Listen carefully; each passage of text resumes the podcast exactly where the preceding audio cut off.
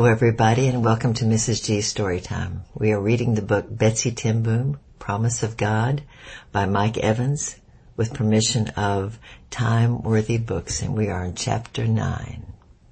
A few days later, Hannah appeared in the shop unannounced. She glanced in Papa's direction as she came through the door but quickly looked over at me. Can we talk? Certainly. I closed the ledger and ushered her out to the sidewalk where Papa and Louis couldn't hear us.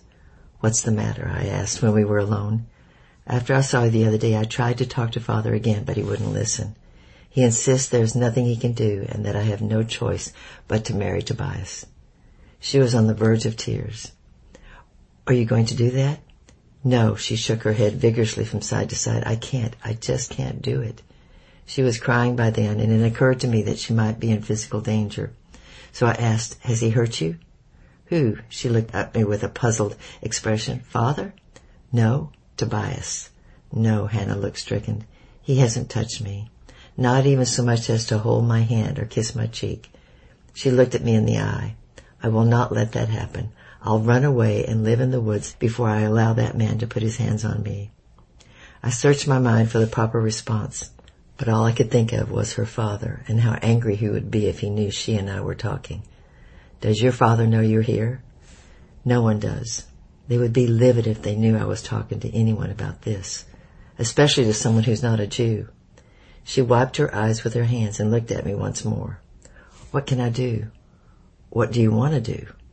I don't know, she answered, the frustration mounting in her voice. Can you help me? She was trapped in an impossible situation, but now I realized I was too.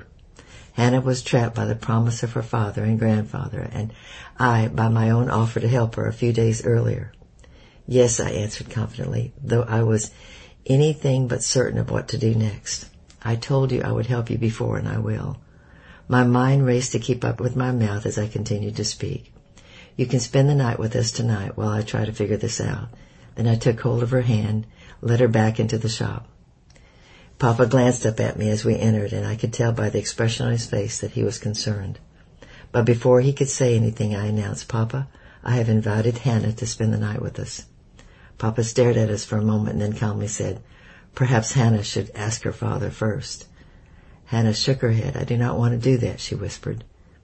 We'll send William instead, I improvised. It sounded good when I said it, and I turned towards the stairs without looking in Papa's direction, all the while hoping he didn't stop me.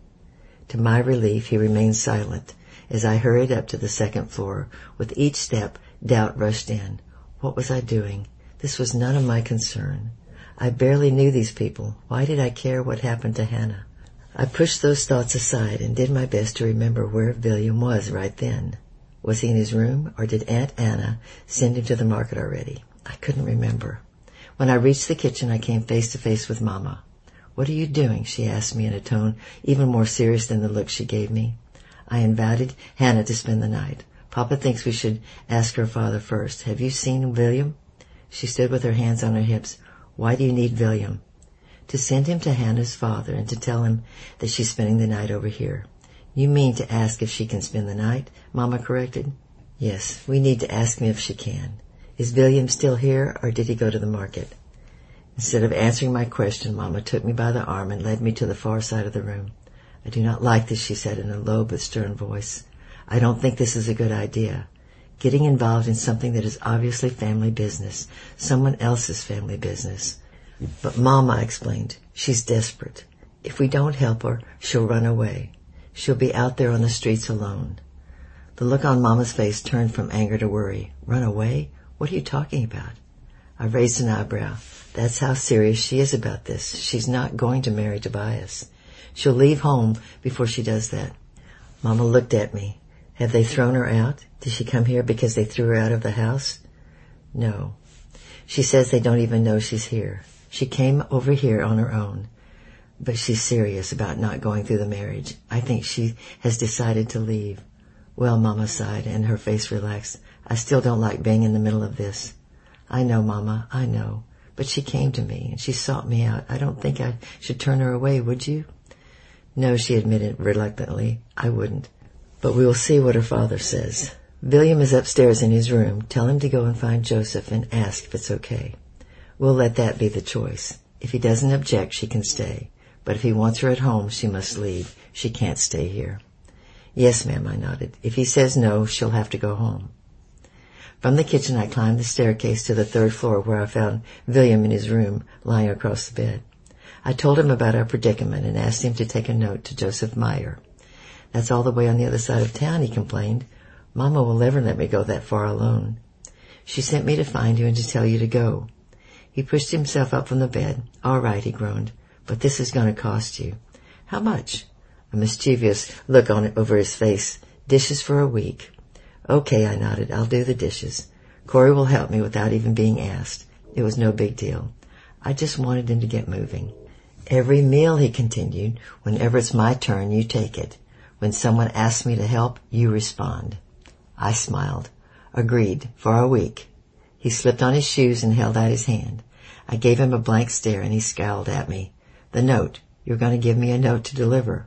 Oh, I gasped. In my excitement about getting him to go, I had forgotten to write the note. I took a piece of paper from his desk and scribbled a message to Joseph, and then folded it with even, crisp creases and handed it to William. He took it from me and stepped towards the door.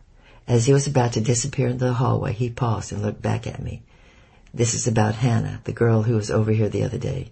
Yes, I replied. You saw her? We saw her as she was leaving. Aunt Anna and I were coming back from the market. She's about your age? No, I replied, more than a little amused at his obvious interest. She's exactly your age. But she's not available right now. That was too much to say, and I felt as if I had betrayed her confidence, even if only in a small way. To cover for it, I shoot him with a wave of my hand. Get going. We need you back before supper. He looked at me with a grin that spread from ear to ear.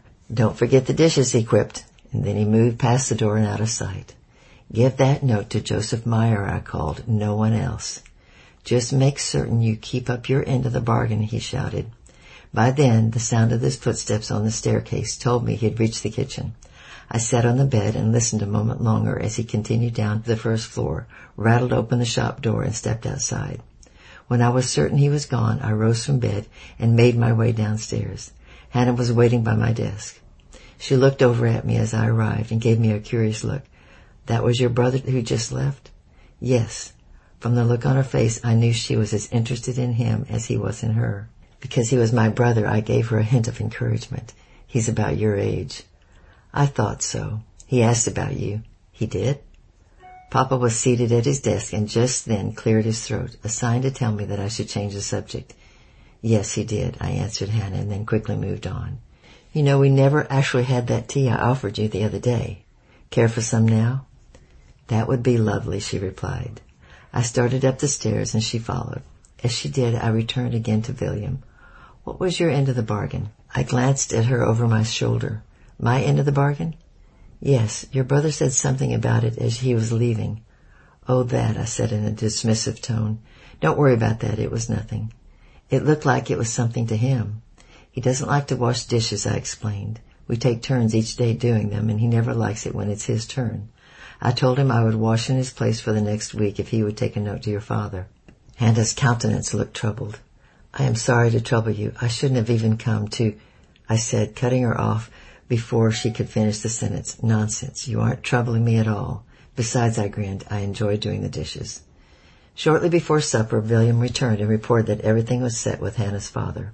He wasn't glad, but he said it was okay. I glanced at Mama and she nodded her approval.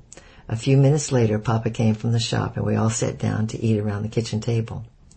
Later that evening, after the dishes were washed and put away, William and I took turns at the piano. Corrie turned the pages for us, and the five of us, Hannah, Corrie, Nollie, Corrie, and I sang at the top of our voices until the neighbors complained about the noise. After that, we played cards at the kitchen table until Papa sent us all to bed. Hannah and I shared the bed in my room. I lent her a gown for the night and she slid down beneath the cover as low as Corrie did when she slept with me. As we lay there, Hannah began to talk. I'm not mad at father for what he did. I know why he did it. Why was that? His father and Isaac Franken's father were both lace merchants. They competed against each other for business. So father and Isaac did too. Not in business, but in everything else. Only Isaac always came up on top. Father, it seems, was never quite his equal. You realize this, even as a young child? No, my mother told me. How does she feel about the marriage? What's her opinion? She's against it, but she's a woman. Her voice hasn't much sway with the men, other than father. In public she makes certain to give the appearance that father's in charge, but at home, out of sight, she's the one who sets the pace. I think it must be that way in every home. Your mother is that way? Yes, I nodded. And you'd never know it by watching them together. Hannah glanced at me. We must learn that trait. Yes, I nodded, we must. She lay there staring up at the ceiling a moment before continuing. So father and Isaac competed against each other in everything. School, business, even the women they married. Always trying to come out ahead of each other. My grandfather liked it that way, the two of them jousting back and forth, but father hated the constant struggle. Then one night, when I was still a young girl, grandfather said to father, Joseph, I'm going to help you out. I'm going to give Hannah to Tobias as a wife. At first, father objected but that means Isaac wins everything. No, grandfather replied, it only looks like he wins, but in reality you win. Isaac is destined to be a rich man, you are not. His children will inherit his wealth, and when you are old, they will use Isaac's money to take care of you. Grandfather thought that was funny, and Isaac devoting his entire life to beating father, only to spend his fortune caring for father. At least in one sense, when father was old. She let out a long, loud sigh but I do not think it is humorous at all. In fact, it was rather painful for me and for father. She looked over at me again, and that's how it happened. True story. So he did it on a whim? No, she said with a shake of her head. He had it all planned out. Apparently the result of much thought on his part, but not a single thought about what I might one day want or what father wanted. So why doesn't your father tell Isaac Franken it's off? Because her voice broke. She swallowed hard and tried again. Father owes Isaac Franken a lot of money, and if he makes Isaac mad, Isaac will take the house we live in and father's business and everything else that he and mother own. She closed her eyes and pulled the cover beneath her chin. Tears rolled down her cheeks and she wiped them on the sheet. But I have decided to help father out of his dilemma, she continued quietly. I'm going to make the choice for him. When they go to the wedding ceremony, I won't be there. Isaac Franken can't get mad as he likes, but he'll have no reason to be mad at father. It won't be father's idea. It will be mine. And by then I will be far away. It didn't sound like a workable solution to her problem, but I didn't argue with her. Getting her to see that Isaac Franken could think it was her father's trick did nothing to move us towards the answer she needed. So I asked the next logical question. Where will you go? I don't know. Her eyes opened and she cut them in my direction. Have you any suggestions? Yes. Her eyes opened wider and she turned on her side to face me. What do you suggest? I have cousins who might be able to help. Where do they live? It's just that, I grimaced. They live in Amsterdam. Oh, she groaned. Tobias lives in Amsterdam. I know. My cousins live in the Jewish quarter. Does Tobias live there? Oh my, no, she said with a mock disdain and a playful roll of her eyes. He only goes to the quarters when it's absolutely necessary. The Frankens live on the east edge of the city, all the way to the opposite side from here. Then a questioning look over her. Are your cousins Jewish? No, but they know almost everybody in Amsterdam who is, and almost everyone there knows them. Do you think they can help me? I think if anyone can, they can. Father will not listen to them, and Isaac Franken won't either. He does business with anyone, but he thinks non-Jews are genuinely untouchable. I'll give you their address tomorrow. In spite of what Hannah said, I was certain this was the right thing to do. If you go there, tell them I sent you and ask if you can spend the night. They will let you stay with them, and if you tell them your problem, they will do their best to help you. We talked for a while longer, but it was late and conversation lagged. After a few minutes, I noticed Hannah's eyes were closed and her breathing took an easy rhythm of sleep. I lay there a little longer just to make certain. Before long I heard the clock on the shelf downstairs by the shop window strike the hour. It was eleven o'clock, and even with all that ringing, Hannah didn't budge, so I was convinced she was really asleep. Carefully I rolled aside the covers and crawled from the bed and opened the top drawer of my dresser. A pouch lay there in the back corner. I lifted it out and tugged on the golden drawstrings that held it closed. With my fingers I reached inside the sack and took out twenty guilders. I collected the money from gifts I received over the past year and from the salary Papa paid me for working in the shop. It wasn't much, but it was enough to purchase train fare to almost any city in the country with a little left over for a bite to eat along the way. I'd come by it through considerable effort and the thought of giving it away raised a moment of doubt in my mind. But I pushed against that doubt. Hannah needed the money far more than I did, and besides, I would have more next week when Papa paid me. I placed the money on the dresser top and found a piece of paper from the bookshelf by the door. Standing near the window in the light of the moon and the glow of a street lamp on the corner, I scribbled down Garrett's and Marguerite's address and then put the paper on the dresser with the guilders and returned to bed. Next week will be chapter 10 and we'll find out more of what happens. Now I want you to remember that this is a historical novel. So there have been many times of embellishment being done, uh, things that maybe didn't really happen. In this situation, I was uncomfortable with them talking about the the young girl's mother being the one who ran her husband. I just think that this is not, I believe that this is not an honor to God. God has asked us as wives and mothers to be accountable to our husband. He's the husband, he's the father, he's the head of that home. And he is accountable to God. And we as godly women should be praying for our husbands for godly wisdom and godly discernment and, and, and expect and know that the Lord will work through our husbands what is best for the family. Now I know different situations and this situation is an odd situation. So, uh, again, I just, again, I feel like that, that Father ten Boom would not have responded in this way. I think the, the thing that he would have done immediately is to go to the Lord in prayer about it and ask for God's direction. And I feel that Betsie ten Boom would have done the same thing as well.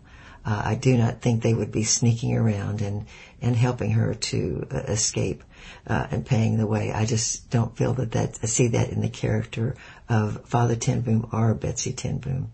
Now I will say that during World War II, when they were hiding the Jews in their homes, this was a matter of life and death, and uh, they were before the Lord in that. Next week we'll find out what happens in chapter ten. I love you. I'm praying for you, and bye bye for now.